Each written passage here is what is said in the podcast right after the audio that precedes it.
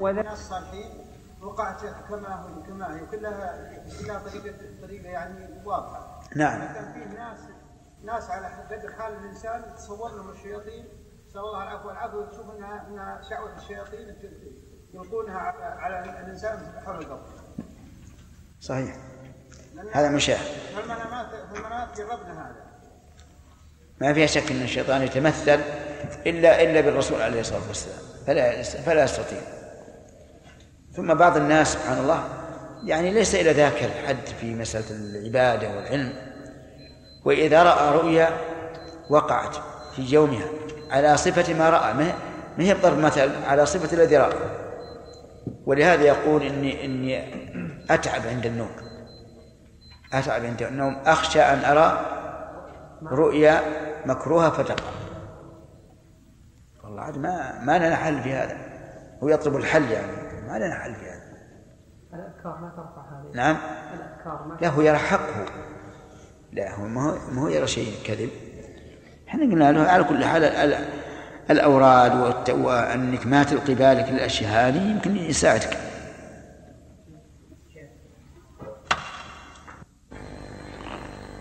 مثل هذه سهلة أن نقول تعال وش مذهب الوهابي؟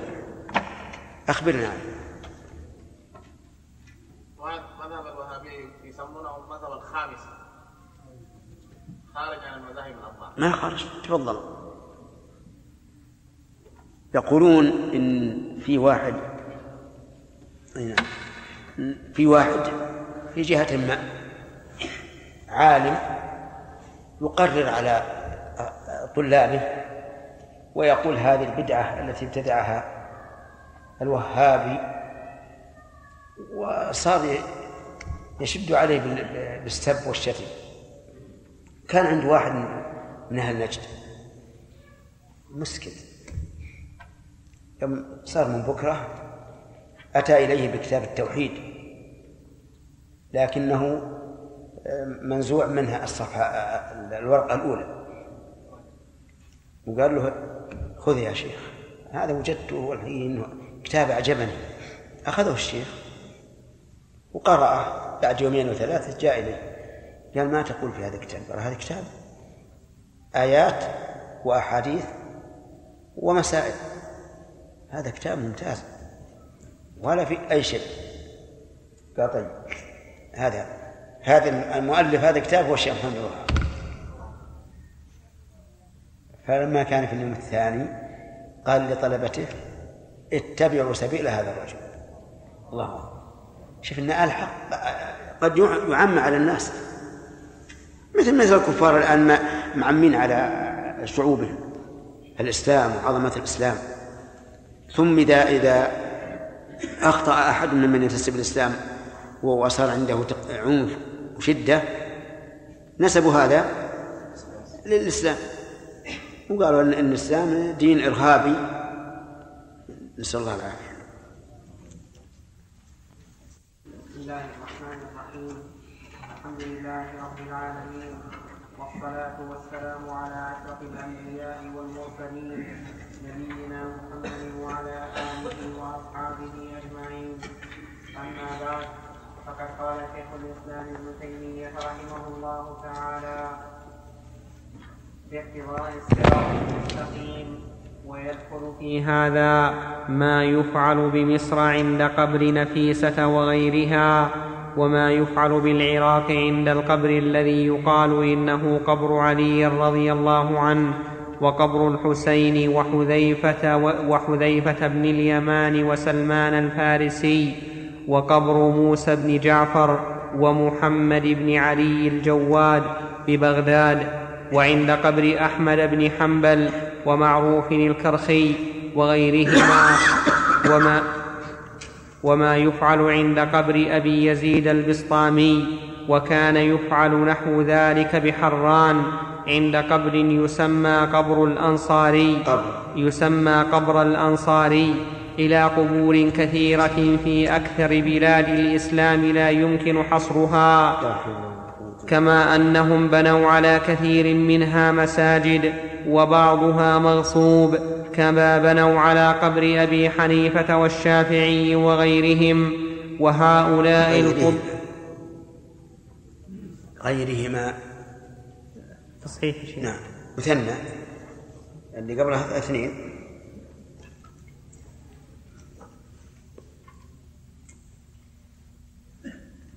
كما بنوا على قبر أبي حنيفة والشافعي وغيرهما وهؤلاء الفضلاء من الأئمة إنما ينبغي محبتهم واتباعهم وإحياء ما أحيوه من الدين والدعاء لهم بالمغفرة والرحمة والرضوان ونحو ذلك.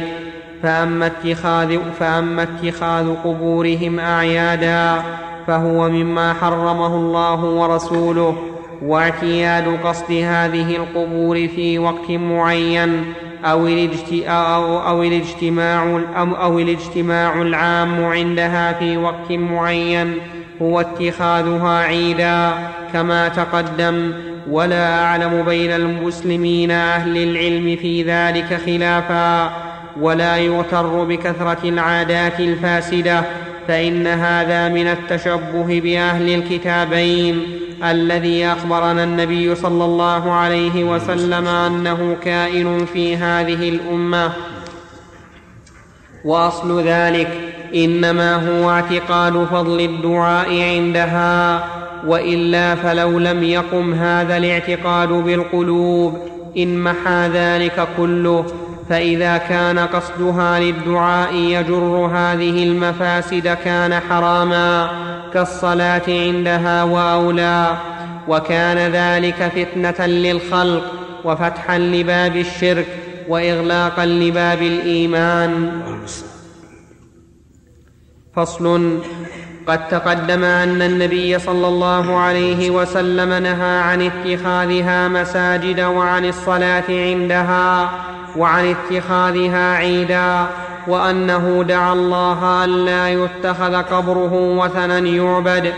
وقد تقدم أن اتخاذ المكان عيدا هو اعتياد إتيانه للعبادة عنده أو غير ذلك. وقد تقدم النهي الخاص عن الصلاة عندها أو إليها. وال وقد تقدم النهي الخاص عن الصلاة عندها أو إليها والأمر بالسلام عليها والدعاء لها وذكرنا ما في دعاء المرء لنفسه عندها من الفرق بين قصدها لأجل الدعاء أو الدعاء أو الدعاء ضمنا وتبعا وتمام وتمام, وتمام الكلام في ذلك. وتمام وذكرنا تمام الكلام في ذلك. وتمام الكلام في ذلك بذكر سائر العبادات. فالقول فيها جميعا. أو تمام يا شيخ كلام كالقول. إيه نعم. تصير بالرفع تمام. لا ظهر على الأول. سم. وتمام الكلام في ذلك بذكر سائر العبادات. فالقول فيها جميعا كالقول في الدعاء فليس في ذكر الله هناك أو القراءة عند القبر أو الصيام عنده أو الذبح عنده فضل على غيره من البقاع. ولا قصد ذلك عند القبور مستحبا. وما علمت احدا من علماء المسلمين يقول إن الذكر هناك أو الصيام أو القراءة أفضل منه في غير تلك البقعة. فأما ما يذكره بعض الناس هو قول الشيخ رحمه الله أنه إذا دعا لا لقصد لا لقصد الدعاء عنده ولكن ضمنا وتبعا لا بأس به. هذا قد يقال أنه غير مسلم لأنه ما من إنسان يدعو في هذا المكان إلا وفي قلبه استشعار بأنه أفضل وإلا فما الذي يجعله يترك الدعاء في المسجد ويأتي إلى هذا؟ فلهذا نرى ان أن طرد الباب في ذلك هو الأولى. وأن الإنسان إذا زار القبور يدعو لهم فقط ولا يدعو عندهم. بل وكذلك في قبر النبي صلى الله عليه وسلم. نرى أن الإنسان يسلم على النبي صلى الله عليه وسلم وينصرف ولا ولا يبقى للدعاء. سواء جعل جعل الحجرة تجاهه أو جعل القبلة. نعم. فأما ما يذكره بعض الناس من أنه, ينت... من أنه ينتفع الميت بسماع القرآن بخلاف ما إذا قرئ في مكان آخر فهذا إذا عني به أن يصل الثوب.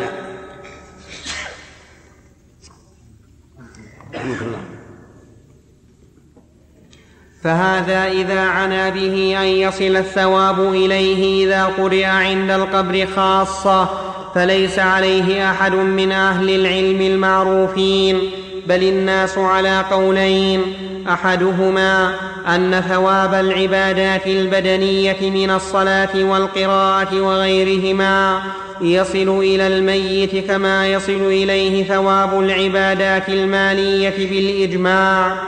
وهذا مذهب أبي حنيفة وأحمد وغيرهما. وقول, طائف وقول طائفة من أصحاب الشافعي ومالك وهو الصواب لأدلة كثيرة ذكرناها في غير هذا الموضع. والثاني والعجيب أن هذه الأدلة ذكرها في حاشة الجمل على الجلالين عند قوله تعالى وأن ليس للإنسان إلا ما سعى. وذكر أكثر من عشرين وجها للدلالة على هذا. ولم تمر علي في كتاب آخر. ما مرت علي في كتاب آخر ذكر الأدلة مسرودة هكذا. فمن أراد أن يراجعها فهذا جيد. على قوله تعالى وأن ليس للإنسان إلا ما سعى. حاشد الجمل.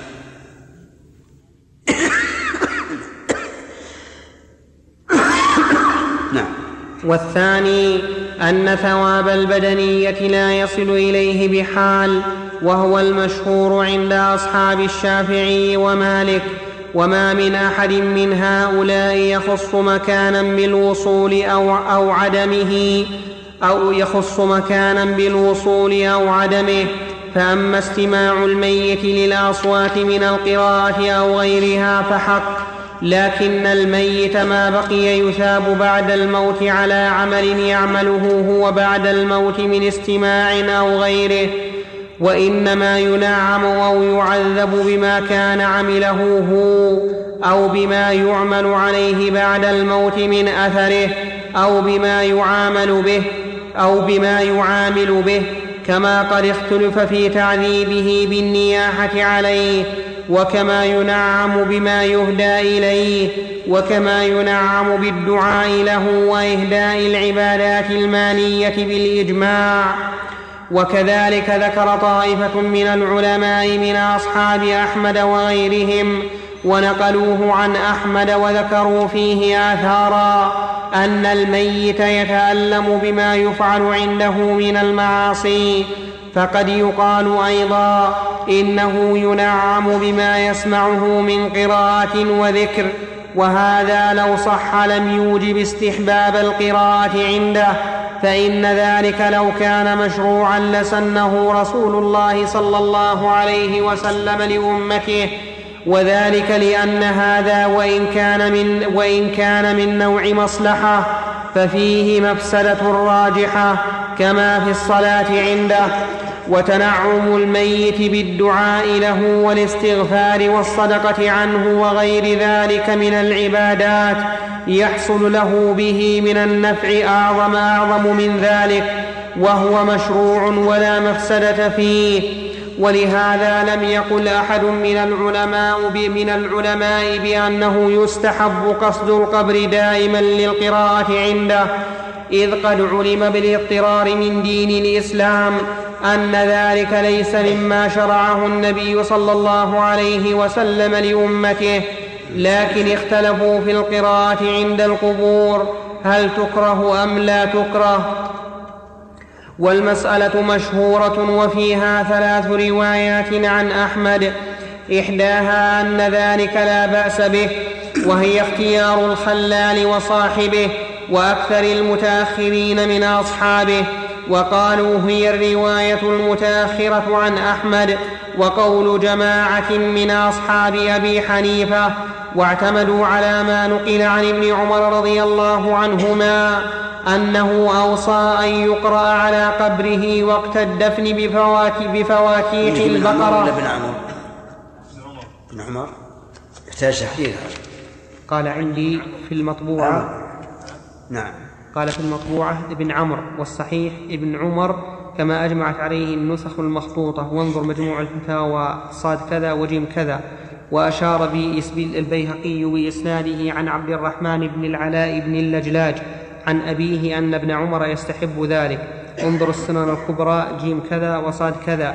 باب باب ما ورد في قراءة القرآن عند القبر.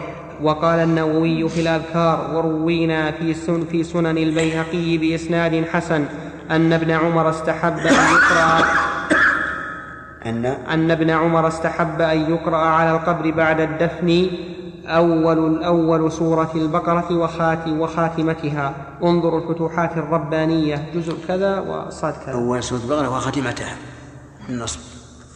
طيب إذا اللي عندنا صحيح عمر. واعتمدوا على ما نقل واعتمدوا على ما نقل عن ابن عمر رضي الله عنهما أنه أوصى أن يقرأ على قبره وقت الدفن بفواتيح البقرة وخواتيمها. قال في جيم ودال بفواتح.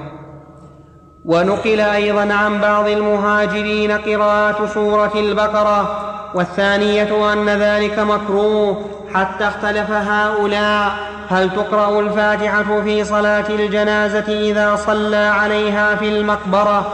وفيه عن أحمد روايتان وهذه الرواية هي التي رواها أكثر أصحابه عنه وعليها قدماء أصحابه الذين صحبوه كعبد الوهاب الوراق وأبي بكر المروزي ونحوهما وهي مذهب جمهور السلف كأبي حنيفة ومالك وهشيم بن بشير وغيرهم. هشيم. بن بشير. وهشيم بن بشير وغيرهم.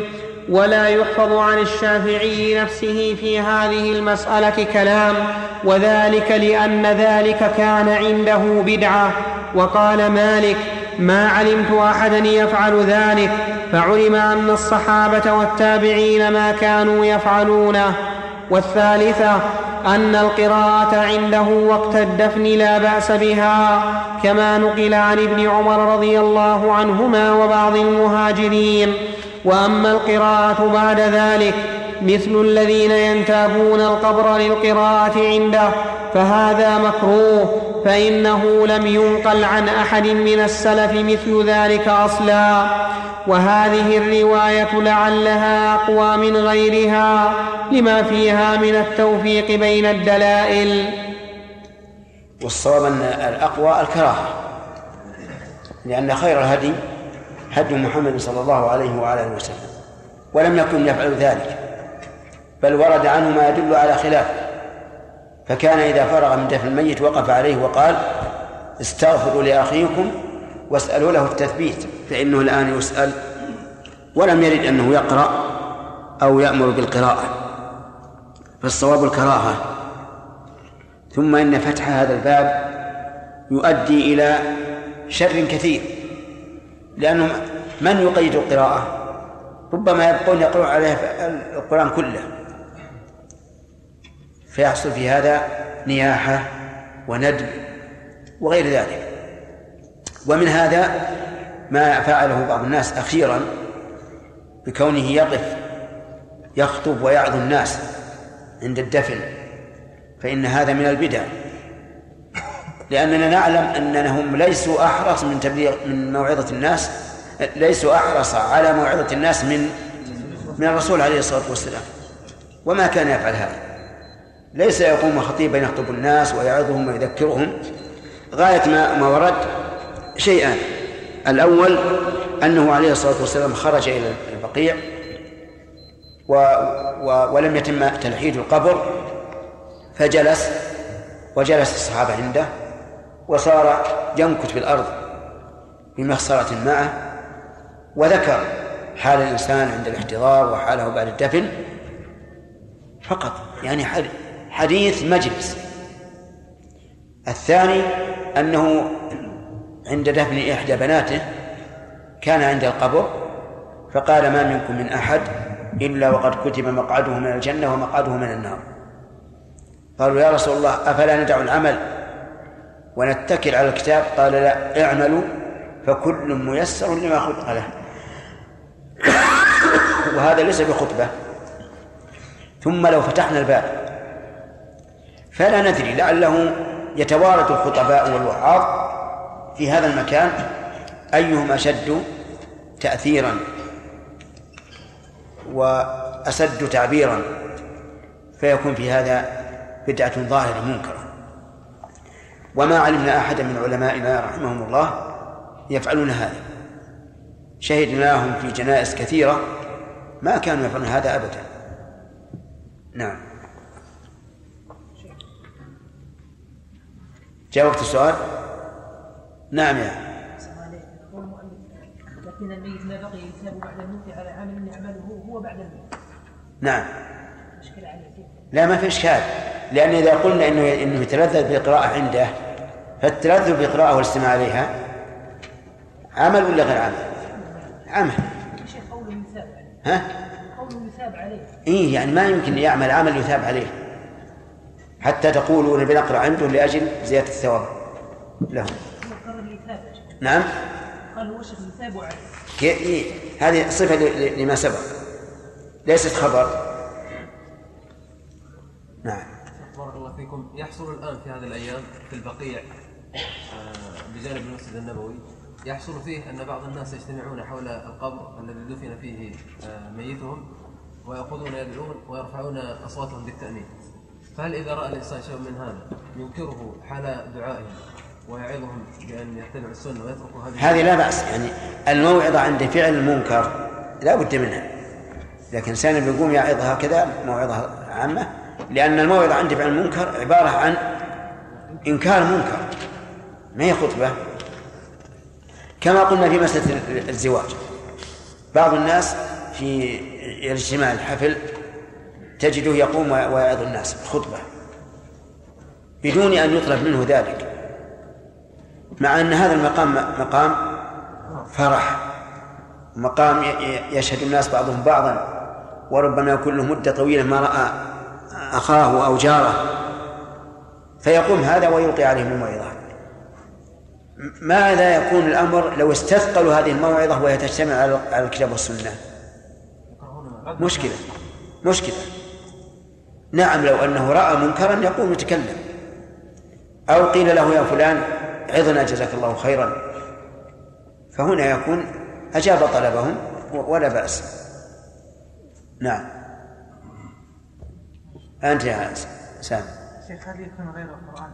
ها؟ هل يكون غير القرآن من الأذكار؟ نفس الشيء. نفس الشيء لكن يكون الق- القراءة لأن هي المعتادة عندهم.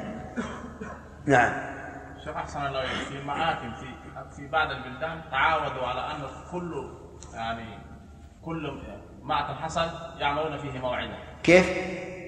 اعتاد بعض الناس في بعض البلاد على انه في المآتم يكون موعظه دائما. أي. حتى إذا ما وجدوا من يوعظ يعني بحثوا عنه. حتى يعني يأتوا به يعمل موعظه نعم. كيف هذه إذا اعتاد أصل المأتم هذا مكروه أو حرام؟ بعد قال جرير بن عبد الله البجلي رضي الله عنه كنا نعد الاجتماع إلى أهل الميت وصنع الطعام من النياحة. لكن المشكلة أن المسلمين الآن يعني في بعض المواضع تأتي إلى قصر أو إلى مخيم. تظن أن هذا مكان عرس من الأنوار والكراسي وهذا يخرج وهذا يدخل. هذا سبحان الله العظيم. انتهى الوقت. وأصحابه أجمعين. أما بعد. فقد قال شيخ الإسلام ابن تيمية رحمه الله تعالى في اقتضاء الصراط المستقيم والذين كرهوا القراءة عند القبر كرهها بعضهم وإن لم يقصد وإن لم يقصد القراءة هناك كما تكره الصلاة فإن أحمد نهى عن القراءة في صلاة الجنازة هناك ومعلوم أن القراءة في الصلاة ليس المقصود بها القراءة عند القبر ومع هذا فالفرق بين ما يفعل ضمنا وتبعا وما يفعل لأجل القبر بين كما تقدم. والوقوف التي وقفها الناس على القراءة عند قبورهم فيها من الفائدة أنها تعين على حفظ القرآن. وأنها رزق لحفاظ القرآن. عندك ذي؟ موجودة؟ نعم. والوقوف. سم. نعم. والوقوف التي وقفها الناس على القراءة عند قبورهم فيها من الفائدة أنها تعين على حفظ القرآن وأنها وأنها رزق لحفاظ القرآن وباعثه لهم على حفظه ودرسه وملازمته. وباعثه ولا باعثة؟ إلا باعثة. بالتاء؟ نعم. نعم.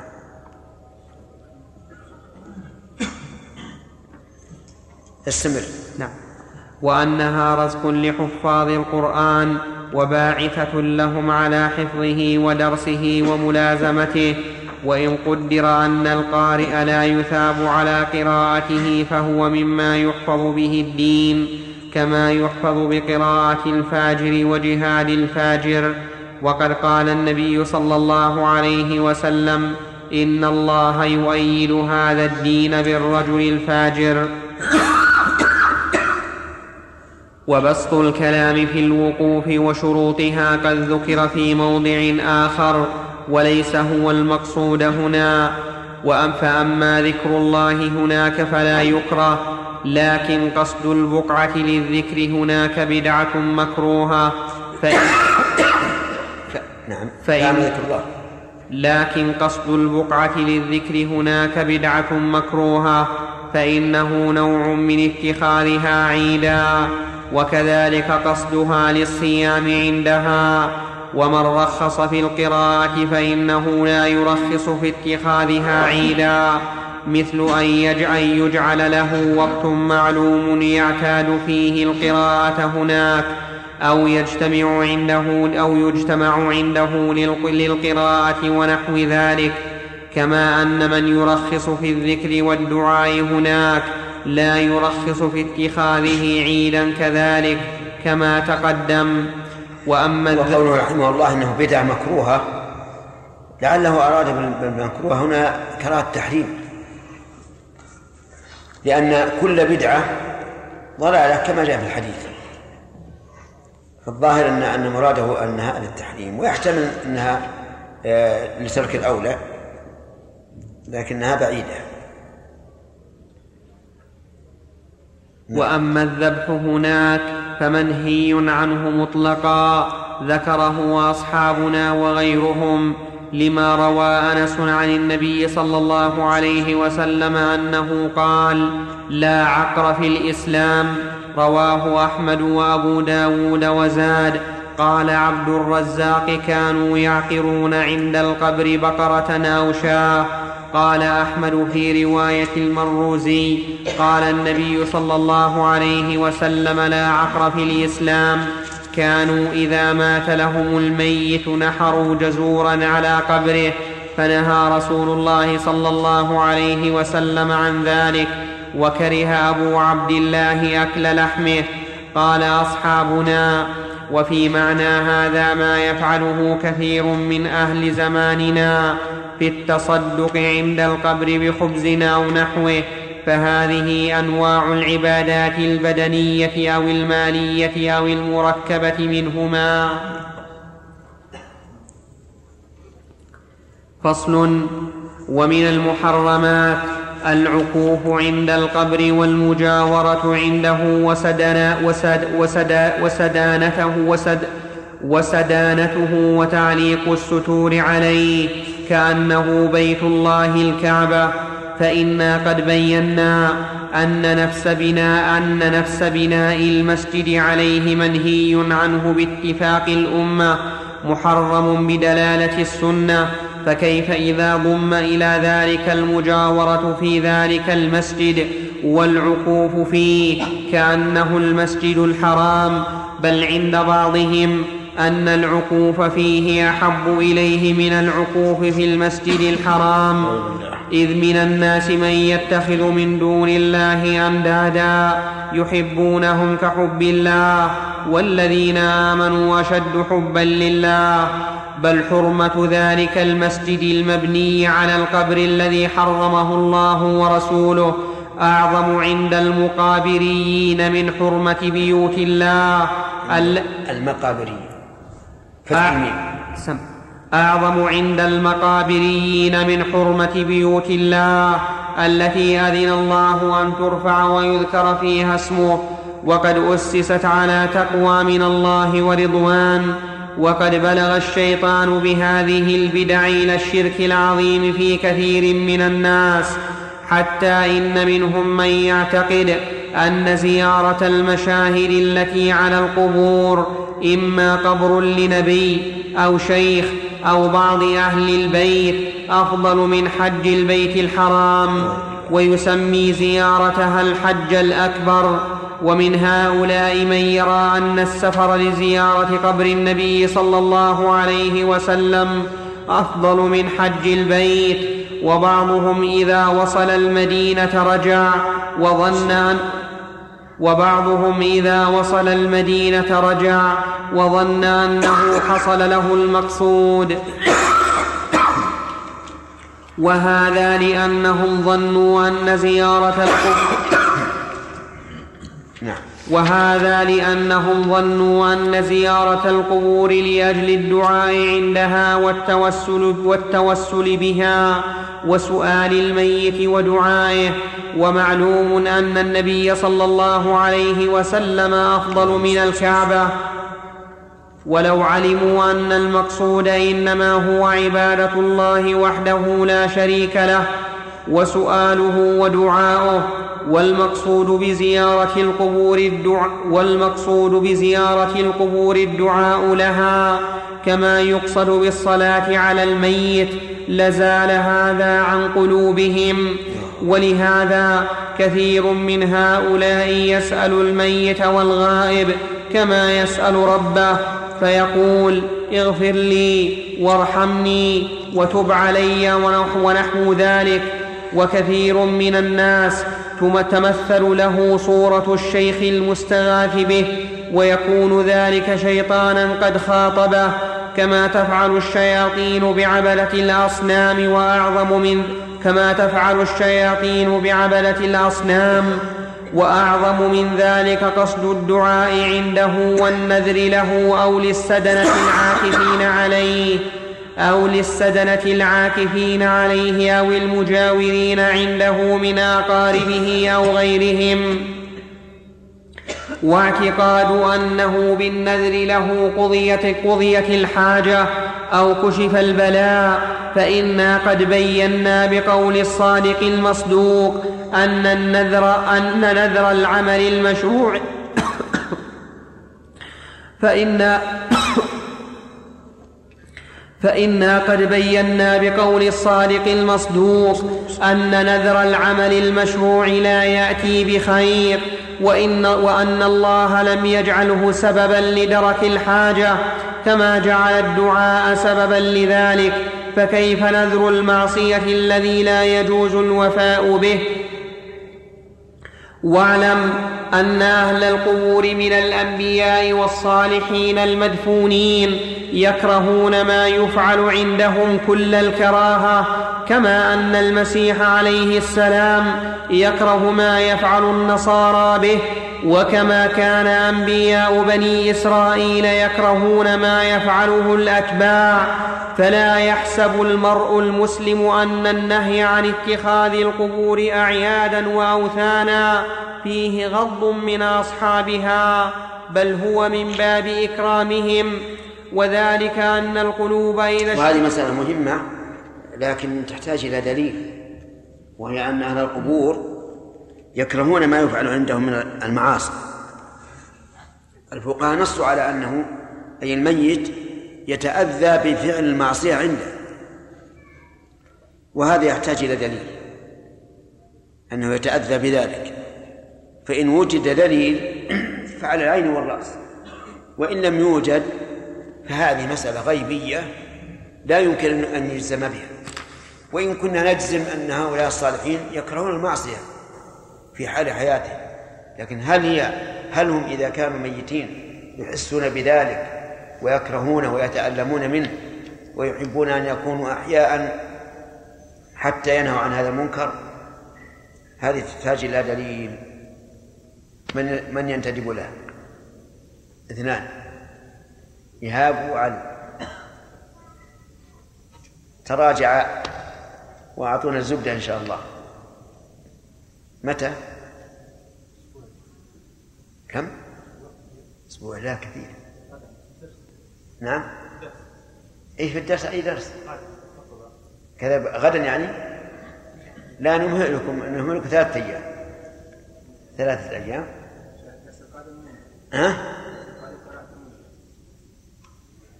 إيه. ما ما يضر. علقة على نسخنا ولا يعني الآن حجاج يريد أن يقول إن أن الوقت مضيق. لا يتسع إلا لصلاة واحدة. كذا إيه. بس يشق عليهم أخاف أنتم عندكم درس في بل هو من باب إكرامهم وذلك أن القلوب إذا اشتغلت في البدع أعرضت عن السنن فتجد أكثر هؤلاء العاكفين على القبور معرضين عن سنة ذلك المقبور وطريقته مشتغلين بقبره عما عما أمر به ودعا إليه. ومن كرامة الأنبياء والصالحين أن يتبع ما دعوا إليه من العمل الصالح ليكثر أجرهم بكثرة أجور من اتبعهم. كما قال النبي صلى الله عليه وسلم من دعا إلى هدى كان له من الأجر مثل أجور من تبعه من غير أن ينقص من أجورهم شيء من غير أن ينقص من أجورهم شيء وإنما اشتغلت وإنما اشتغلت قلوب طوائف وإنما اشتغلت وإنما اشتغلت قلوب طوائف من الناس وإنما اشتغلت قلوب طوائف من الناس بأنواع من العبادات المبتدعة إما من الأدعية وإما من الأشعار وإما من السماعات ونحو ذلك لإعراضهم عن المشروع أو بعضه. أعني لإعراض قلوبهم وإن قاموا بصورة المشروع وإلا فمن أقبل على الصلوات الخمس بوجهه وقلبه عاقلا لما اشتملت عليه من الكلم الطيب والعمل الصالح مهتما بها كل الاهتمام أغنته عن كل ما يتوهم فيه خير من جنسها. ومن أصغى إلى كلام الله وكلام رسوله بعقله وتدبره بقلبه وجد فيه من الفهم والحلاوة والبركة والمنفعة ما لا يجد ما لا يجده في ما لا يجده في شيء من الكلام لا منظومه ولا منثوره ومن اعتاد الدعاء المشروع في أوقاته كالأسحار وأدبار الصلوات والسجود ونحو ذلك أغناه عن كل دعاء مبتدع في ذاته أو بعض صفاته. فعلى العاقل. قوله رحمه الله أدبار الصلوات يريد آخرها. فإنه رحمه الله قال في قول النبي صلى الله عليه وسلم لمعاذ لا تدعنا أن تقول دبر كل صلاة مكتوبة اللهم أعني على ذكرك وشكرك وحسن عبادك قال المراد آخر الصلاة. المراد آخر الصلاة. وقال دبر كل شيء منه كدبر الحيوان فهو منه. حتى لا يتوهم أحد أن الشيخ الإسلام رحمه الله يرى مشروعية الدعاء بعد الصلاة. نعم. فعلى العاقل أن يجتهد في اتباع السنة في كل شيء من ذلك ويعتاض عن كل ما يظن من البدع إنه خير بنوعه. أنه أنه. أنه.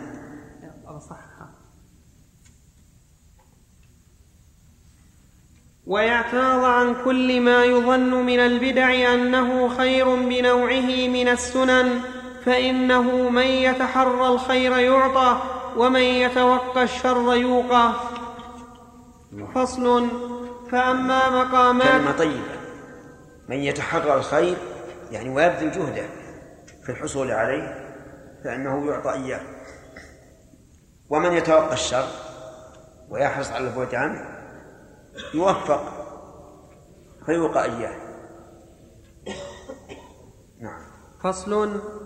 فأما مقامات الأنبياء والصالحين وهي الأمكنة التي قاموا فيها أو أقاموا أو عبدوا الله سبحانه لكنهم لم يتخذوها مساجد.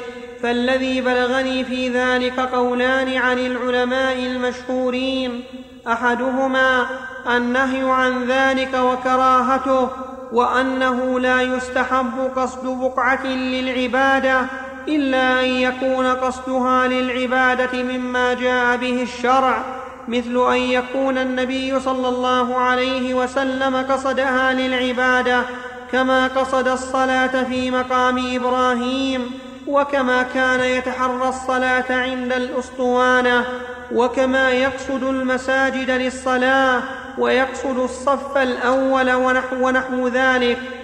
والقول الثاني أنه لا بأس باليسير من ذلك كما نقل عن ابن عمر أنه كان يتحرى قصد المواضع التي سلكها النبي صلى الله عليه وسلم وإن كان النبي قد سلكها اتفاقا لا قصدا. قال سندي الخواتيمي سألنا أبا عبد الله عن الرجل يأتي هذه المشاهد ويذهب إليها ترى ذلك؟ قال أما على حديث ابن أم مكتوم أنه سأل النبي صلى الله عليه وسلم أن يصلي في بيته حتى يتخذ ذلك مصلى وعلى ما كان يفعله ابن عمر يتتبع مواضع النبي صلى الله عليه وسلم وأثره فليس بذلك بأس أن يأتي الرجل المشاهد. إلا أن الناس قد أفرطوا في هذا جدا وأكثروا فيه. وكذلك نق- حديث ابن مكتوم؟ سم. من رواه حديث ابن مكتوم؟ ما أشار إليه شيء. سبحان الله نسختكم؟ لأن المعروف أنه عتبان بن مالك. المعروف أنه عتبان بن مالك. أظنه. اظني رايت في شيخ في صحيح مسلم. حديث ابن مكتوم حققه لنا إن شاء الله. إن شاء الله. قيد نعم.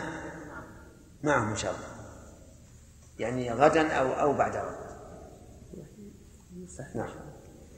فليس بذلك بأس أن يأتي الرجل المشاهد إلا أن الناس قد أفرطوا في هذا جدا وأكثروا فيه. وكذلك نقل عنه أحمد بن القاسم أنه سئل عن الرجل يأتي هذه المشاهد التي بالمدينة وغيرها يذهب إليها.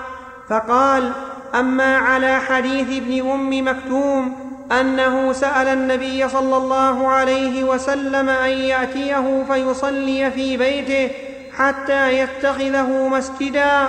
وعلى ما كان يفعل ابن عمر رضي الله عنه كان يتتبع مواضع سير النبي صلى الله عليه وسلم حتى رؤي أنه يصب في موضع ما فيسأل عن ذلك. فقال رأيت النبي صلى الله عليه وسلم يصبها هنا ماء. قال أما على هذا فلا بأس. قال ورخص فيه. ثم قال ولكن قد أفرط الناس جدا وأكثروا في هذا المعنى فذكر قبر الحسين وما يفعل الناس عنده. رواهما الخلال في كتاب الأدب. فقد فصل أبو عبد الله رحمه الله في المشاهد وهي الأمكنة التي فيها آثار الأنبياء والصالحين من غير أن تكون مساجد لهم كمواضع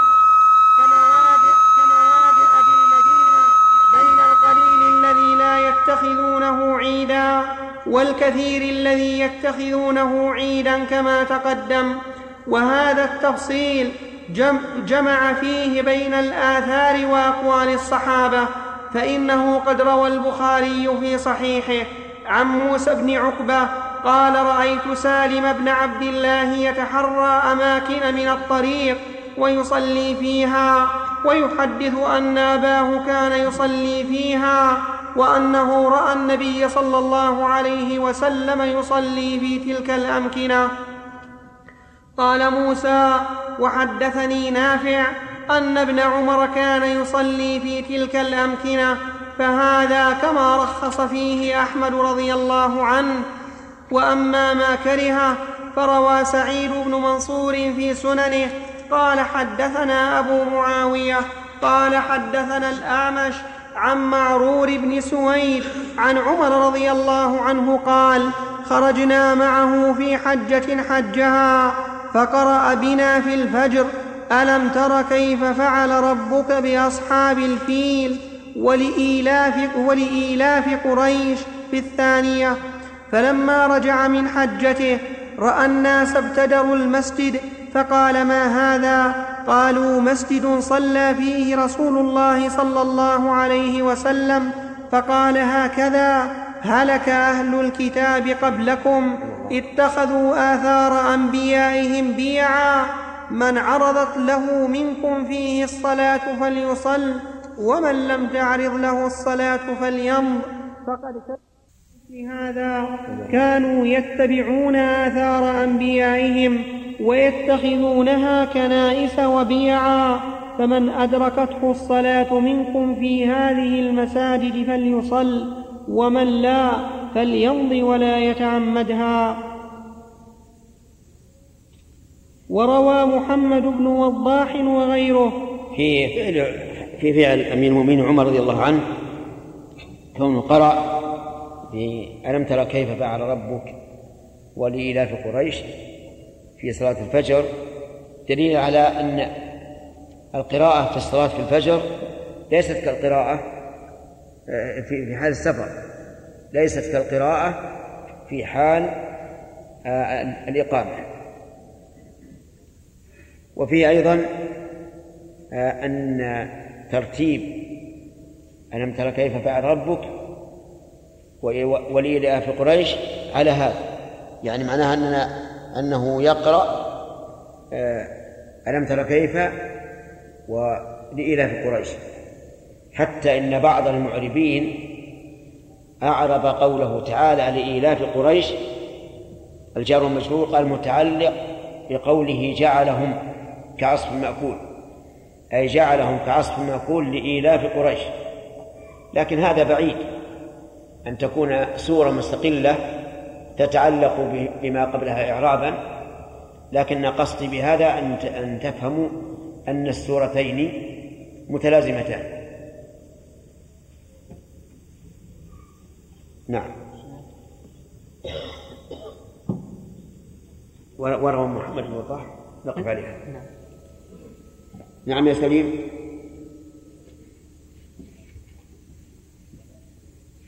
السائل سليم. ما قبل الرسول صلى الله عليه وسلم. نعم. لأن طالب العلم اللي يتحاشى عن سد الذريعة لا يلتزم به الجهال أحسن من ما فيها شك. نعم. الإنسان الذي يقتدى به لعلمه وفضله قد يكون فعل السنن واجبا عليه وقد يكون ترك المكروهات واجبا عليه أيضا. يعني فرق بين إنسان عامي عادي وبين إنسان قدوة.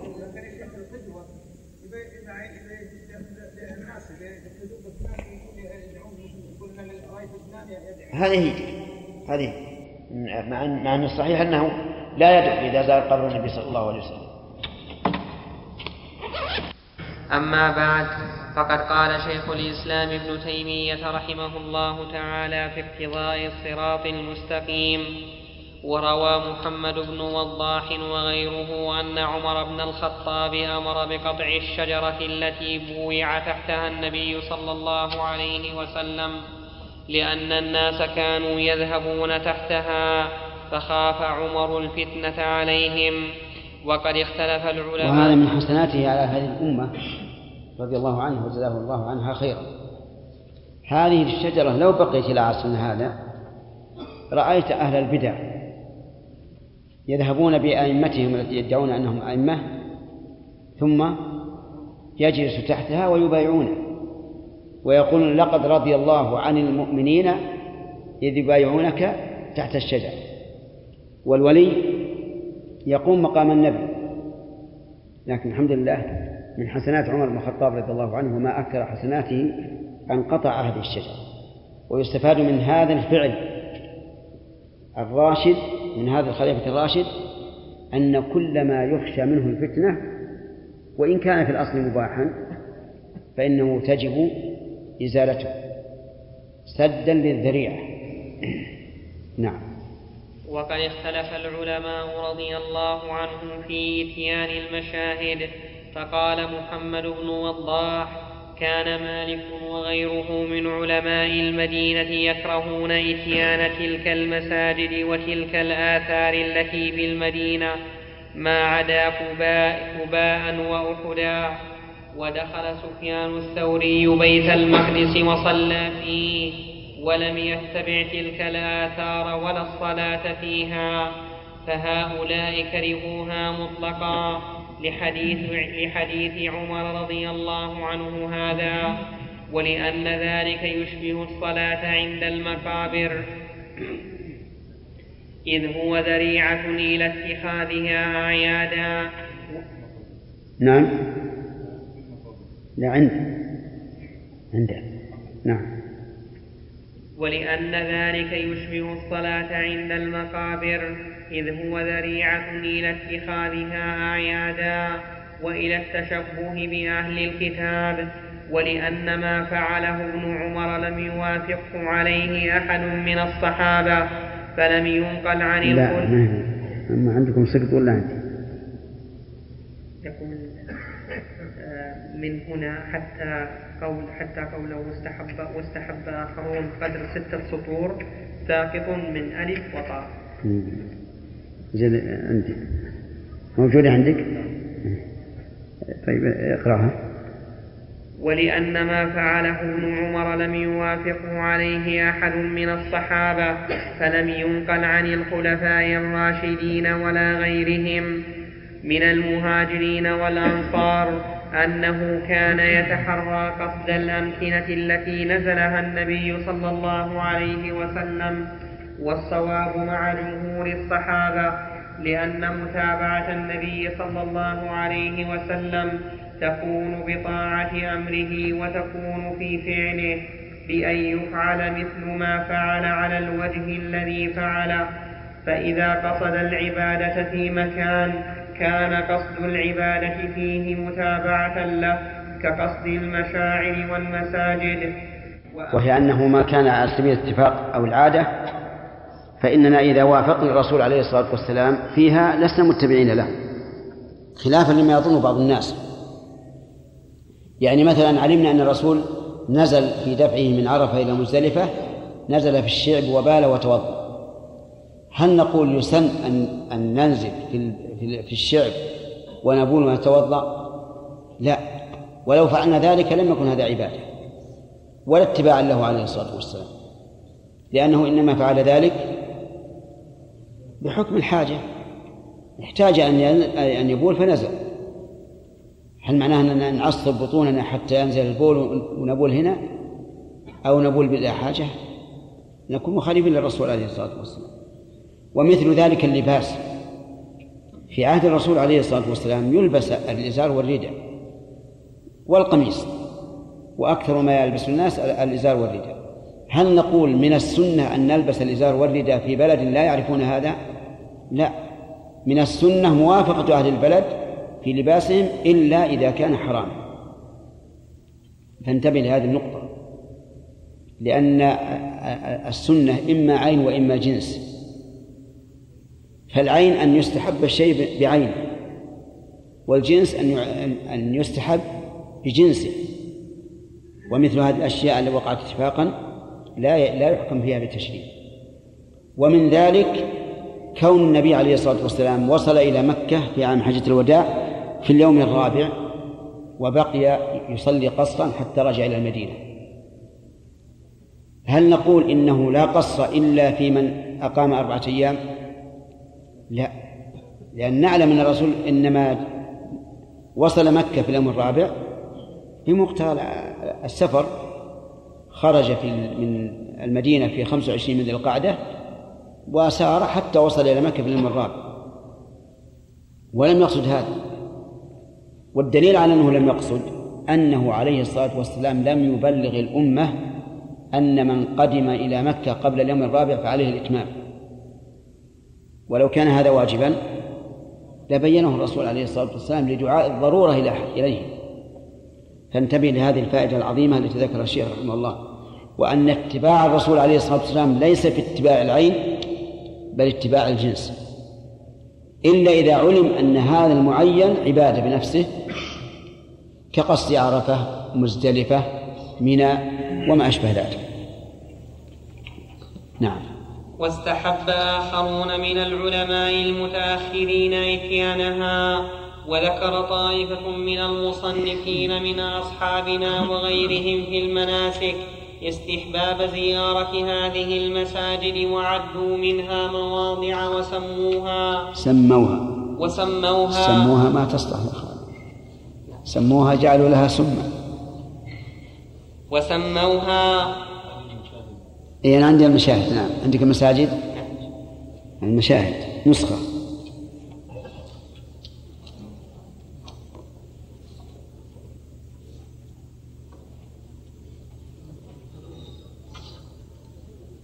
وأما وكثير منها كذب أيضا. حتى هذه المشاهد الآن والتي يسمونها مساجد السبعة في المدينة وغيرها كلها ما, ما لها أصل. ما لها أصل. حتى رأينا في شرق الطائف مسجد صغير في حافة جبل. يسمونه مسجد الكوع.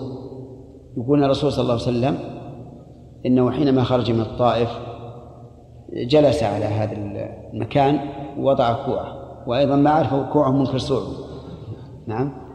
فعلى كل حال أشياء مكتوبة كثيرة في هذه في هذه في الآثار.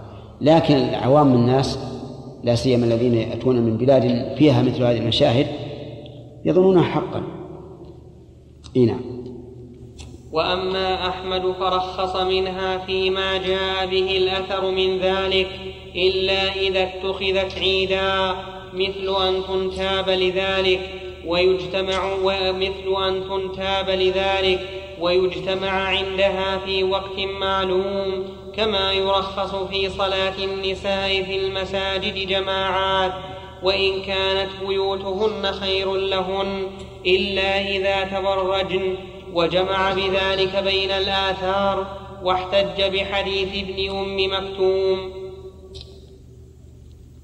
ومثله ما خرجاه في الصحيحين عن عتبان بن مالك قال كنت أصلي لقومي بني سالم فأتيت النبي صلى الله عليه وسلم فقلت إني أنكرت بصري وإن السيول تحول بيني وبين مسجد قومي فلوددت أنك جئت فصليت في بيتي مكانا حتى أتخذه مسجدا. فقال أفعل إن شاء الله. فغدا على رسول الله. علي. فغدا علي. بها نكتتين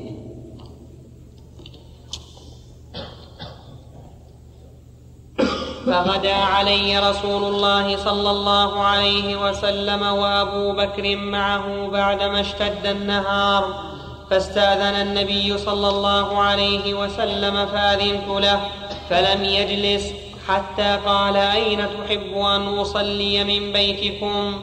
فأشرت له إلى المكان الذي أحب أن يصلي فيه فقام رسول الله صلى الله عليه وسلم فكبر وصففنا وراءه فصلى ركعتين ثم سلم وسلمنا حين سلم. ففي هذا الحديث دلالة على أن من قصد في هذا الحديث فوائد. منها أن الإنسان إذا كان يشق عليه الحضور إلى المسجد فلا بأس أن يصلي في بيته. لأن النبي صلى الله عليه وعلى آله وسلم رخص لعتبان بن مالك رضي الله عنه في هذا.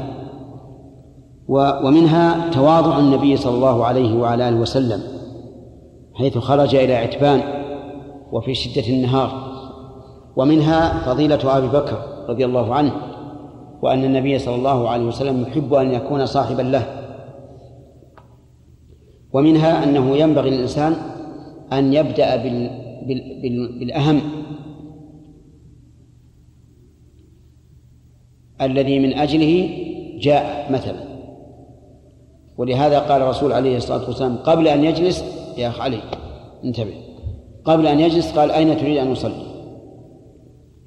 وهذا لا شك أنه هو الحزم. ومن ذلك أنه إذا أصابت الإنسان نجاسة فلا ينبغي أن يسوف ويقول إذا قمت أصلي غسلتها مثلا بل يبادر في إزالتها. حتى لا ينسى ويدل لهذا أنه جيء بصبي فأجلسه النبي صلى الله عليه وسلم في حجره فبال الصبي في حجر النبي صلى الله عليه وسلم فدعا بماء فنضح. ومن فوائد هذا الحديث أيضا جواز آه، التبرك بالنبي صلى الله عليه وعلى آله وسلم. لأن عتبان رضي الله عنه أراد من الرسول عليه الصلاة والسلام أن يصلي في مكان يتخذه مصلى. فهل يلحق به غيره؟ الصواب لا وأنه لا يلحق به غيره. فلو دعونا رجلا معروفا بالصلاح والإيمان والعلم ليصلي في مكان نتخذه مصلى قلنا هذا من البدع. فإذا قال الإنسان كيف تقولون إنه من البدع والرسول عليه الصلاة والسلام فعله؟ قلنا لأن الصحابة أعلم منا وأفهم بمراد النبي صلى الله عليه وسلم ومع ذلك لم يفعلوا ما علمنا أن أحد نادى أبا بكر أو عمر أو عثمان أو علي أو ابن مسعود أو غيرهم من لمثل هذا هذا الغرض. ومن فوائد هذا الحديث أنه ينبغي للإنسان إذا أراد أن أن يفعل شيئا في المستقبل أن يقرن ذلك بالمشيئة. لقول النبي صلى الله عليه وسلم أفعل إن شاء الله. وهذا من حسن امتثال الرسول عليه الصلاة والسلام لأمر ربه فإن الله قال له سبحانه وتعالى لا تقولن لشيء إني فاعل ذلك غدا إلا أن يشاء الله. لكن لو قاله على سبيل الإخبار فهذا لا بأس به. لأن الإخبار عن شيء واقع لا عن شيء مستقبل. يعني لو قيل له أتذهب غدا إلى مكة؟ قال نعم. أو قال سأذهب سأسافر غدا. هذا لا بأس به إذا لم يقصد وقوع الفعل. لأنه هنا أخبر إيش؟ عما في نفسه وهو واقع. ليس شيء مستقبلا. ولهذا جاءت الآية الكريمة بهذه الصيغة. إني فاعل ذلك. وفاعل اسم فاعل منون يعمل عمل الفعل يعني إني أفعل ذلك. وفرق بين من قال للمستقبل سأفعله ومن قال إن هذه نيتي لكنه عبر بقوله سأفعل سأسافر سأزور. ومن فوائد هذا الحديث جواز النافلة جماعة. لأن النبي صلى الله عليه وسلم أما عتبان ومن معه. وهذا لا بأس به أحيانا. فإن الرسول عليه الصلاة والسلام يصلي النفل الجماعة أحيانا إما في التهجد أو غيره. ومنها مشروعية المصافحة. وأن المشروع في الجماعة أن يتقدم الإمام ويتأخر المأمومون. لقوله وصففنا وراءه ومنها جواز العمل بالإشارة مع القدرة على الكلام أين هي في الحديث؟ أن الرسول لما سأل قال أين تحب أن أصلي؟ فأشرت قال فأشرت إلى المكان ومنها المتابعة متابعة الإمام بحيث لا يتقدم ولا يوافق ولا يتأخر. لقوله ثم سلم وسلمنا حين سلم. يعني بدون تأخر. وبدون تقدم. وبدون متابعة. موافقة. نعم انتهى الوقت. إيش؟ طيب نقف على هذا. نعم. جواز إخبار الانسان عما في قلبه بدون قول إن شاء الله. هل لنا يعني شيء من الادله في السنة يعني الانسان لا ما يحتاج. هذا واضح أنا أخبر عما في قلبي وذكرت لك وجه الدلالة من الآية. إني فاعل. ما قال سأفعل لو لو قال سأفعل هذا خبر عما في قلبي هذا الحديث حديث ابن مكتوم نعم. كان ولا من يقوله قال هل النداء؟ قال نعم قال المشقة يجمع بينهما بأن الرسول جعل لكل حال حكما خاصا. فلعله علم من عبد الله بن مكتوم أنه ليس له عذر في هذه الحال.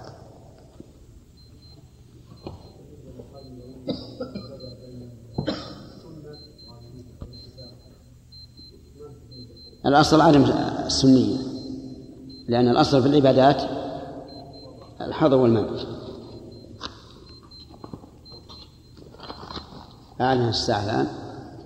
آه، يمكن ساعة تأخر خلاص؟ المستقيم ففي هذا الحديث دلالة على أن من قصد أن يبني مسجده في موضع صلاة رسول الله صلى الله عليه وسلم فلا بأس به. وكذلك قصد الصلاة في موضع صلاته لكن هذا كان أصل قصده بناء مسجد فأحب أن يكون موضعا يصلي له فيه النبي صلى الله عليه وسلم ليكون النبي صلى الله عليه وسلم هو الذي رسم المسجد بخلاف مكان صلى فيه النبي صلى الله عليه وسلم اتفاقا فاتخذ مسجدا. لا لحاجة إلى المسجد لكن لأجل صلاته فيه. فأما الأمكنة التي كان النبي صلى الله عليه وسلم هذا هو الفرق أن عتبان بن مالك أراد أن يبني مسجدا أو أن يتخذ مصلى في بيته فطلب من النبي صلى الله عليه وسلم أن يصلي فيه في المكان الذي يرى أنه أحسن شيء. بخلاف ما ما صلى فيه الرسول عليه الصلاة والسلام بدون قصد. فإنه لا لا ينبغي أن يقصد ويصلى فيه. فأما الأمكنة التي كان النبي صلى الله عليه وسلم يقصد الصلاة أو الدعاء عندها فقصد الصلاة فيها أو الدعاء سنة اقتداء برسول الله صلى الله عليه وسلم واتباعا له كما إذا تحرى الصلاة أو الدعاء في وقت من الأوقات فإن قصد الصلاة أو الدعاء في ذلك الوقت سنة كسائر عباداته وسائر الأفعال التي فعلها على وجه التقرب. ومثل هذا ما خرجاه في الصحيحين عن يزيد بن أبي عبيد قال كان سلمة بن الأكوع يتحرى الصلاة عند الأسطوانة التي عند المصحف. فقلت له يا أبا مسلم أراك تتحرى الصلاة عند هذه الإسطوانة؟ قال رأيت النبي صلى الله عليه وسلم يتحرى الصلاة عندها. وفي رواية لمسلم عن سلمة بن الأكوع أنه كان يتحرى الصلاة موضع المصحف يسبح فيه وذكر أن رسول الله صلى الله عليه وسلم كان يتحرى ذلك المكان وكان بين المنبر والقبلة قدر ممر الشاه فإن قال قائل كيف نعرف أنه كان يتحرى؟ ألا يقول قائل إن هذا وقع اتفاقا؟ فالجواب أن أن مداومته عليه يدل على على قصده. وفرق بين إنسان وقف عند جدار وصلى فيه وبين إنسان يتردد إلى هذا المكان ويصلي فيه. ولهذا نهي عن اتخاذ معاطن كمعاطن الإبل بحيث يخصص الإنسان مكانا في المسجد يصلي فيه دائما. ومن ذلك ومن ذلك قراءة سورة إذا زلزلت مرتين في في الصلاة. فإن بعض الناس استحب ذلك. وقال إن الرسول صلى الله عليه وسلم قرأها فلنقرأها. فيقال إن هذا وقع اتفاقا. أما الشيء الذي يريد أن يكون سنة فإنه يداوم عليه كمداومته على ألف لام تنزيل السجدة وهل أتى في فجر يوم الجمعة ومداومته على قاف واقتربت في العيد وعلى سبح والغاشية في العيد والجمعة وعلى قل يا أيها الكافرون أو قولوا آمنا بالله في سنة الفجر. فالمهم أن الشيء الذي كان الرسول يفعله باستدامة هذا يدل على إيش؟ على أنه سنة. أما شيء وقع اتفاقا ولم يكن عليه الصلاة والسلام يتحرى القراءة فيه فهذا لا يدل على أنه سنة. وهذا الأصل يعني معلوم بالتدبر والتأمل ومع ذلك قد نص عليه العلماء كما أشار إليه الشيخ الإسلام هنا وكما ذكره ابن دقيق العيد في شرح العمدة مبين أن أن هناك فرقا بين الشيء يتخذ سنة وشيء وقع اتفاقا. نعم. وقد ظن بعض المصنفين أن هذا مما اختلف فيه وجعله والقسم الأول سواء وليس بجيد فإنه هنا أخبر أن النبي صلى الله عليه وسلم كان يتحرى البقعة فكيف لا يكون هذا القصد مستحبا؟ نعم إيطان بقعة في المسجد لا يصلي إلا فيها منهي عنه كما جاءت به السنة والإيطان ليس هو التحري من غير إيطان. فيجب الفرق بين اتباع النبي صلى الله عليه وسلم والاستنان به فيما فعله وبين ابتداع بدعة لم يسنها لأجل تعلقها به. ومن ذلك لو قال قائل آه، يستحب صلاة آه، صلاة الجماعة في في صلاة الليل لأن الرسول صلى الله عليه وسلم فعل ذلك. نقول هذا لم يفعله على أنه سنة لكنه فعله أحيانا. فلا ينكر مطلقا ولا يقر مطلقا. وهذا هو الاتباع حقيقة. أن الإنسان يتحرى خطوات النبي صلى الله عليه وسلم ويقف حيث وقف ويمشي حيث مشى. وقد تنازع العلماء فيما إذا فعل فعلا من المباحات لسبب وفعلناه نحن تشبها به مع انتفاء ذلك السبب فمنهم من يستحب ذلك ومنهم من لا يستحبه. وعلى هذا يخرج فعل ابن عمر رضي الله عنهما بأن النبي صلى الله عليه وسلم كان يصلي في في تلك البقاع التي في طريقه لأنها كانت منزلة. لم يتحرى الصلاة فيها لمعنى في البقعة فنظير هذا أن يصلي المسافر في منزله وهذا سنة. فأما قصد الصلاة في تلك البقاع التي صلى فيها اتفاقا فهذا لم ينقل عن غير ابن عمر من الصحابة.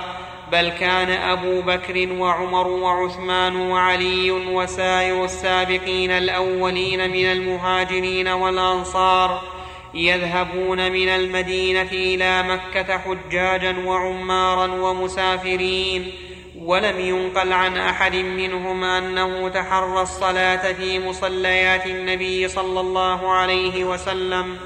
ومعلوم أن هذا لو كان عندهم مستحبا لكانوا إليه أسبق فإنهم أعلم بسنته وأتبع لها من غيرهم. وقد قال صلى الله عليه وسلم عليكم بسنتي وسنة الخلفاء الراشدين المهديين من بعدي تمسكوا بها وعضوا عليها بالنواجذ وإياكم ومحدثات الأمور فإن كل محدثة بدعة وكل بدعة وكل بدعة ضلالة. وتحري هذا ليس من سنة الخلفاء الراشدين بل هو مما ابتدع. وقول الصحابي إذا خالفه نظيره ليس بحجة فكيف إذا انفرد به عن جماهير الصحابة؟ الله فإن وأيضا. بالواو. عندك؟ نعم. إيه، لأنه إذا فعل فقد قال. عندك فعله؟ زائد عندك قوله وفعله؟ عندك وفعله؟ لا ما عندنا إلا إلا قول.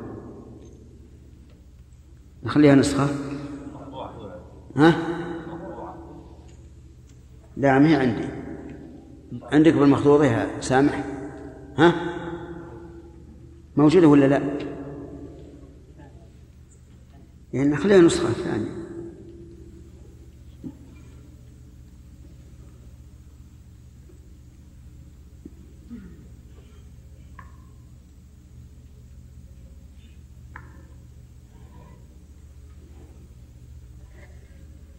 إي نعم.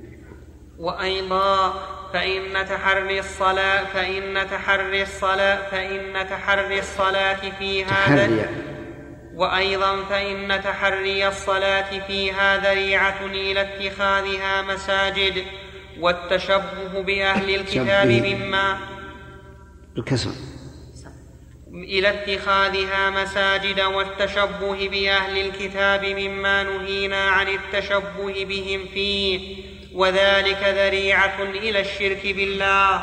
والشارع قد حسم هذه المادة بالنهي عن الصلاة عند طلوع الشمس وعند غروبها وبالنهي عن اتخاذ القبور مساجد.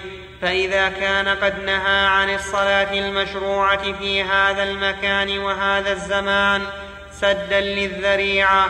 فكيف يستحب قصد الصلاة والدعاء في مكان اتفق قيامهم فيه أو صلاتهم فيه من غير أن يكونوا قد قصدوه للصلاة فيه والدعاء فيه؟ ولو ساغ هذا لاستحب قصد جبل حراء والصلاة فيه وقصد جبل ثور والصلاة فيه وقصد الأماكن التي يقال إن الأنبياء قاموا فيها كالمقا كالم كالمقامين اللذين بطريق جبل قاسيوم بدمشق اللذين يقال إنها مقام إبراهيم. إنهما. إنهما.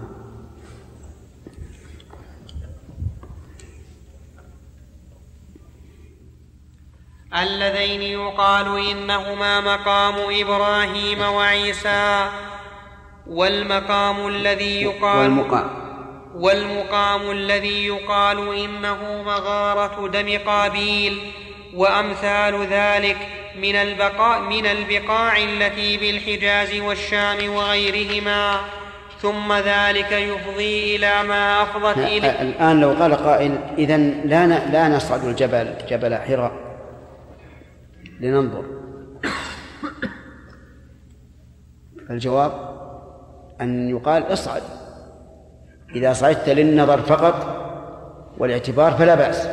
أما أن تصعد لتمكث فيه الليالي ذوات ذوات العدد أو تصلي فيه فهذا لا شك أنه بدعة وأنه ينهى عنه. أما مجرد أن يذهب الإنسان ليعتبر ويتبصر ويقال كيف أن النبي عليه الصلاة والسلام آه، انفرد في هذا المكان العالي البعيد يعبد ربه ويتحنث. فهذا لا بأس به مع أن صعوده فيه مشقة عظيمة. لكنه قيل أنه الآن سهل وليته لم يسهل. لأنه إذا سهل فسيظن العامة أن قصده مطلوب ومشروع. ثم ذلك يفضي إلى ما أفضت إليه مفاسد القبور. كذلك أي- أيضا من من أعجب ما ما رأينا أن الجبل الذي يدعى أنه جبل الرماة في أحد يذهب أناس إليه ويصعدون وربما يدعون هناك وما أشبه ذلك وهذا من الغرائب. يعني مكان وقعت فيه المعصية من الصحابة جدير بأن يتخذ مكان قربة؟ أبدا. بالعكس. بل, بل الإنسان ربما يكره أن أن يراه خوفا من أن يقع في قلبه شيء, شيء بالنسبة للصحابة الذين وقعت منهم المعصية في ذلك المكان. لكن الجهل داء قاتل نسأل الله العافية. نعم. ثم ذلك يفضي إلى ما أفضت إليه مفاسد القبور فإنه يقال إن هذا مقام نبي. أو قبر نبي أو ولي بخبر لا يعرف قائله أو بمنام لا تعرف حقيقته ثم يترتب على ذلك اتخاذ اتخاذه مسجدا فيصير وثنا يعبد يعبد من دون الله تعالى شرك مبني على يفك والله سبحانه يقرن في كتابه بين الشرك والكذب كما يقرن بين الصدق والإخلاص. ولهذا قال النبي صلى الله عليه وسلم. في الحديث الصحيح عدلت شهادة الزور الإشراك بالله ثلاثا ثم قرأ قوله مرتين. مرتين. ثم نسخة. وبقية النسخ هكذا. ثلاثة ولا مرتين؟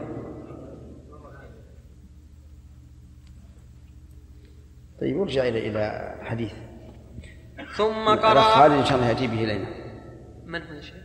هي مرتين ولا ثلاث؟ من الذي يأتي به؟ خالد خالد بن سليمان آل مزين ثم قرأ قوله تعالى فاجتنبوا الرجس من الأوثان واجتنبوا قول قيدها قيدها ظاهر قيدها. معك دفتر؟ ها؟ اي طيب. غدا إن شاء الله ما يمدي يكتب ها؟ إن شاء الله غدا. إيه. قيده مرتين. نعم. مقامين الذين لا لامين ثم قرأ قوله تعالى فاجتنبوا الرجس من الأوثان واجتنبوا قول الزور. حنفاء لله غير مشركين به. وقال تعالى ويوم يناديهم فيقول أين شركائي الذين كنتم تزعمون؟ ونزعنا من كل أمة شهيدا. فقلنا هاتوا برهانكم. فعلموا أن الحق لله وضل عنهم ما كانوا يفترون. وقال تعالى عن الخليل إذ قال لابراهيم إذ قال لأبيه وقومه ماذا تعبدون؟ أئفكا آلهة دون الله تريدون؟ وقال تعالى ولقد جئتمونا فرادا كما خلقناكم أول مرة وتركتم ما خولناكم وراء ظهوركم. وما نرى معكم شفعاءكم الذين زعمتم أنهم فيكم شركاء. لقد تقطع بينكم وضل عنكم ما كنتم تزعمون وقال تعالى تنزيل الكتاب من الله العزيز الحكيم إنا أنزلنا إليك الكتاب بالحق فاعبد الله مخلصا له الدين ألا لله الدين الخالص والذين اتخذوا من دونه خالص تقف سم. ألا ألا لله الدين الخالص. قف فاعبد الله مخلصا له الدين الا لله الدين الخالص. والذين اتخذوا من دونه أولياء ما نعبدهم أولياء. قف. والذين اتخذوا من دونه أولياء ما نعبدهم إلا ليقربونا إلى الله زلفى. إن الله يحكم بينهم فيما هم فيه يختلفون. إن الله لا يهدي من هو كاذب كفار. وقال تعالى ويوم نحشرهم جميعا ثم نقول للذين أشركوا مكانكم أنتم وشركاؤكم. فزي نعم أنتم سم. وشركاؤكم بالضم. وشركاؤكم. نعم. أن ويوم نحشرهم جميعا ثم نقول للذين أشركوا مكانكم أنتم وشركاؤكم فزيلنا بينهم وقال شركاؤهم ما كنتم إيانا تعبدون فكفى بالله شهيدا بيننا وبينكم إن كنا عن عبادتكم لغافلين. هنالك تبلو كل نفس ما أسلفت وردوا إلى الله مولاهم الحق وضل عنهم ما كانوا يفترون. وقال تعالى ألا إن لله من في السماوات ومن في الأرض وما يتبع الذين يدعون من دون الله شركاء. إن يتبعون إلا الظن وإن هم إلا يخرصون. وقال تعالى إن الذين اتخذوا العجل سينالهم غضب من ربهم وذلة في الحياة الدنيا. وكذلك نجزي المفترين. قال أبو قلابة هي لكل مبتدع من هذه الأمة إلى يوم القيامة. وهو كما قال فإن أهل الكذب والفرية عليهم من الغضب والذلة ما أوعدهم الله به. والشرك وسائر البدع مبناها على الكذب والافتراء ولهذا كل من كان عن التوحيد والسنة أبعد كان إلى الشرك والابتداع والافتراء أقرب كالرافضة الذين هم أكذب طوائف أهل الأهواء وأعظمهم شركا فلا يوجد في أهل الأهواء اكذب, أكذب منهم ولا أبعد عن التوحيد منهم حتى إنهم يخربون مساجد حتى إنهم يخربون مساجد الله التي يذكر فيها اسمه فيعطلونها عن الجماعات والجمعات ويعمرون المشاهد التي على القبور التي نهى الله ورسوله عن اتخاذها. والله سبحانه في كتابه إنما أمر بعمارة المساجد لا المشاهد فقال فقال تعالى ومن أظلم ممن منع مساجد الله أن يذكر فيها اسمه وسعى في خرابها ولم يقل مشاهد الله وقال تعالى قل أمر ربي بالقسط وأقيموا وجوهكم عند كل مسجد ولم يقل عند كل مشهد وقال تعالى ما كان للمشركين أن يعمروا مساجد الله شاهدين على أنفسهم بالكفر إلى قوله إنما يعمر مساجد الله من آمن بالله واليوم الآخر وأقام الصلاة واتى الزكاة ولم يخش إلا الله فعسى أولئك أن يكونوا من المهتدين ولم يقل مشاهد الله بل المشاهد إنما يعمرها من يخشى غير الله ويرجو غير الله لا يعمرها إلا من فيه نوع من الشرك. وقال الله تعالى ومساجد يذكر فيها اسم الله كثيرا وقال تعالى في بيوت أذن الله أن ترفع ويذكر فيها اسمه يسبح له فيها بالغدو والآصال رجال لا تلهيهم تجارة ولا بيع. رجال لا تلهيهم تجارة ولا بيع عن ذكر الله وإقام الصلاة وإيتاء الزكاة. يخافون يوما تتقلب فيه القلوب والأبصار. ليجزيهم الله أحسن ما عملوا ويزيدهم من فضله. والله يرزق من يشاء بغير حساب. وقال تعالى وأن المساجد لله فلا تدعوا مع الله أحدا ولم يقل وأن المشاهد لله. وكذا.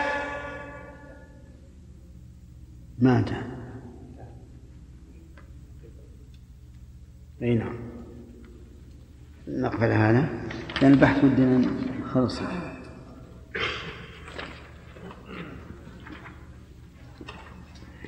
إذا يرزق من يشاء بغير حساب.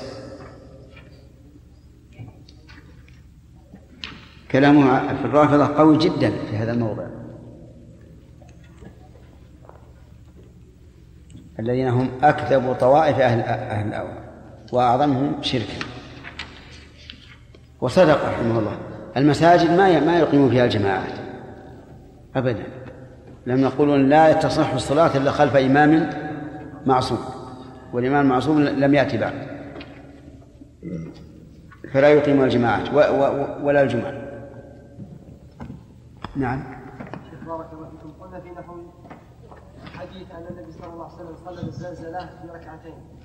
أنه وقع اتفاقا فلا يسن نعم. الشيخ بارك الله فيكم يعني لو قيل لنا نعم. أن الرسول صلى الله عليه وسلم أحيانا يفعل السنة فيدام عليها نعم. ويفعل السنة فيفعلها أحيانا. مثل السبح والغاشية والجمعة والمنافقون ويفعل السنة نادرا فلماذا لا نقتدي في هذا فنقول تسن أحيانا. لا نقول هذا مثل ما قرأ ب- بغيره من الآيات. يقرأ بالزلزلة بالعاديات بالقارعة مثل ما قال لكن بعضها وهذه نقلت لسبب إنه اعادها مرتين. لنا انها إما أن يكون الرسول صلى الله عليه وسلم ناسيا. نعم. هذا لا يمكن في حقيقة التشريع. نعم. أو ذاكرا ولم ينبه عليها. عليها. نعم. فنحن نفعل كما فعل. ما يظهر.